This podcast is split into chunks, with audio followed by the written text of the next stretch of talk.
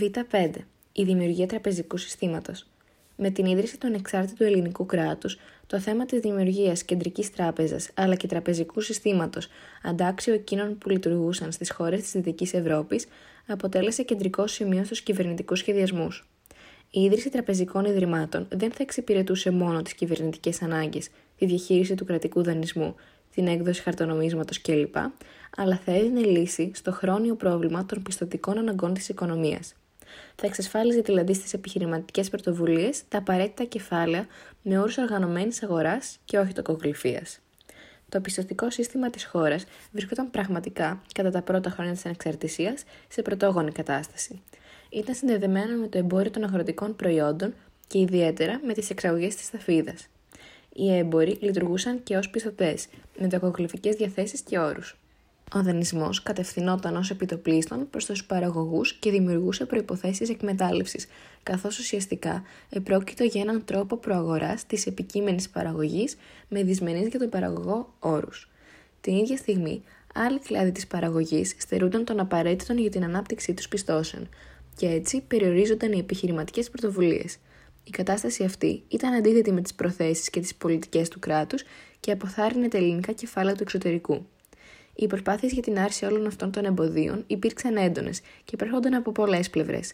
Δεν επέβλεπαν τόσο στην εξάλληψη της τοκογλυφία, όσο στην παράλληλη δημιουργία ενός πιο σύγχρονου πιστοτικού συστήματος, ικανό να εξυπηρετήσει τα συμφέροντα ειδικών κοινωνικών ομάδων.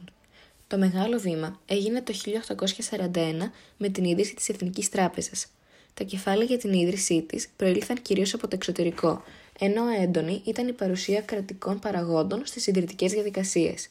Οι κύριοι μέτοχοι της τράπεζας ήταν ο κεφαλούχος Εινάρδος, το ελληνικό κράτος 20% του αρχικού κεφαλαίου, Έλληνες έμποροι και επιχειρηματίες της διασποράς, ξένες προσωπικότητες από το χώρο της οικονομίας αλλά και της πολιτικής. Θεμελιωτής της και πρώτος διοικητής υπήρξε ο Γιώργος Σταύρου.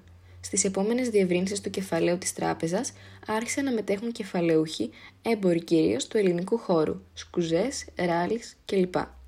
Η δραστηριότητά της στα πρώτα στάδια ήταν μάλλον χωρίς σαφή προσανατολισμό, καθώς οι συνθήκες που επικρατούσαν στην ελληνική οικονομία δεν ήταν δυνατόν να αλλάξουν με ταχύς ρυθμούς.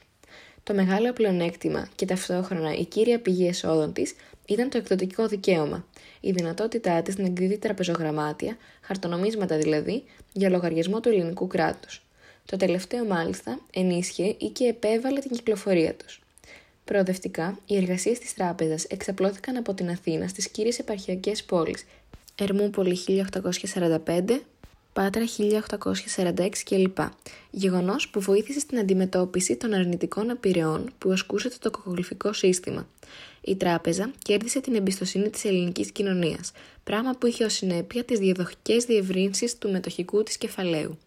Παρά την εξάπλωση του τραπεζικού συστήματος και την εμφάνιση νέων τραπεζικών ιδρυμάτων, η Εθνική Τράπεζα παρέμεινε για πολλές δεκαετίες το κυρίαρχο τραπεζικό σύστημα του ελληνικού χώρου. Από τη δεκαετία του 1860 άρχισαν να πολλαπλασιάζονται τα τραπεζικά και ασφαλιστικά ιδρύματα στη χώρα. Τα πιο σημαντικά από αυτά ήταν η Ιωνική Τράπεζα. Ιδρύθηκε το 1839 στα υποαγγλική κατοχή τότε Ιόνια νησιά. Η Τράπεζα της Υπηροθεσσαλίας η Γενική Πιστοτική Τράπεζα, η Τράπεζα Βιομηχανικής Πίστεως κλπ.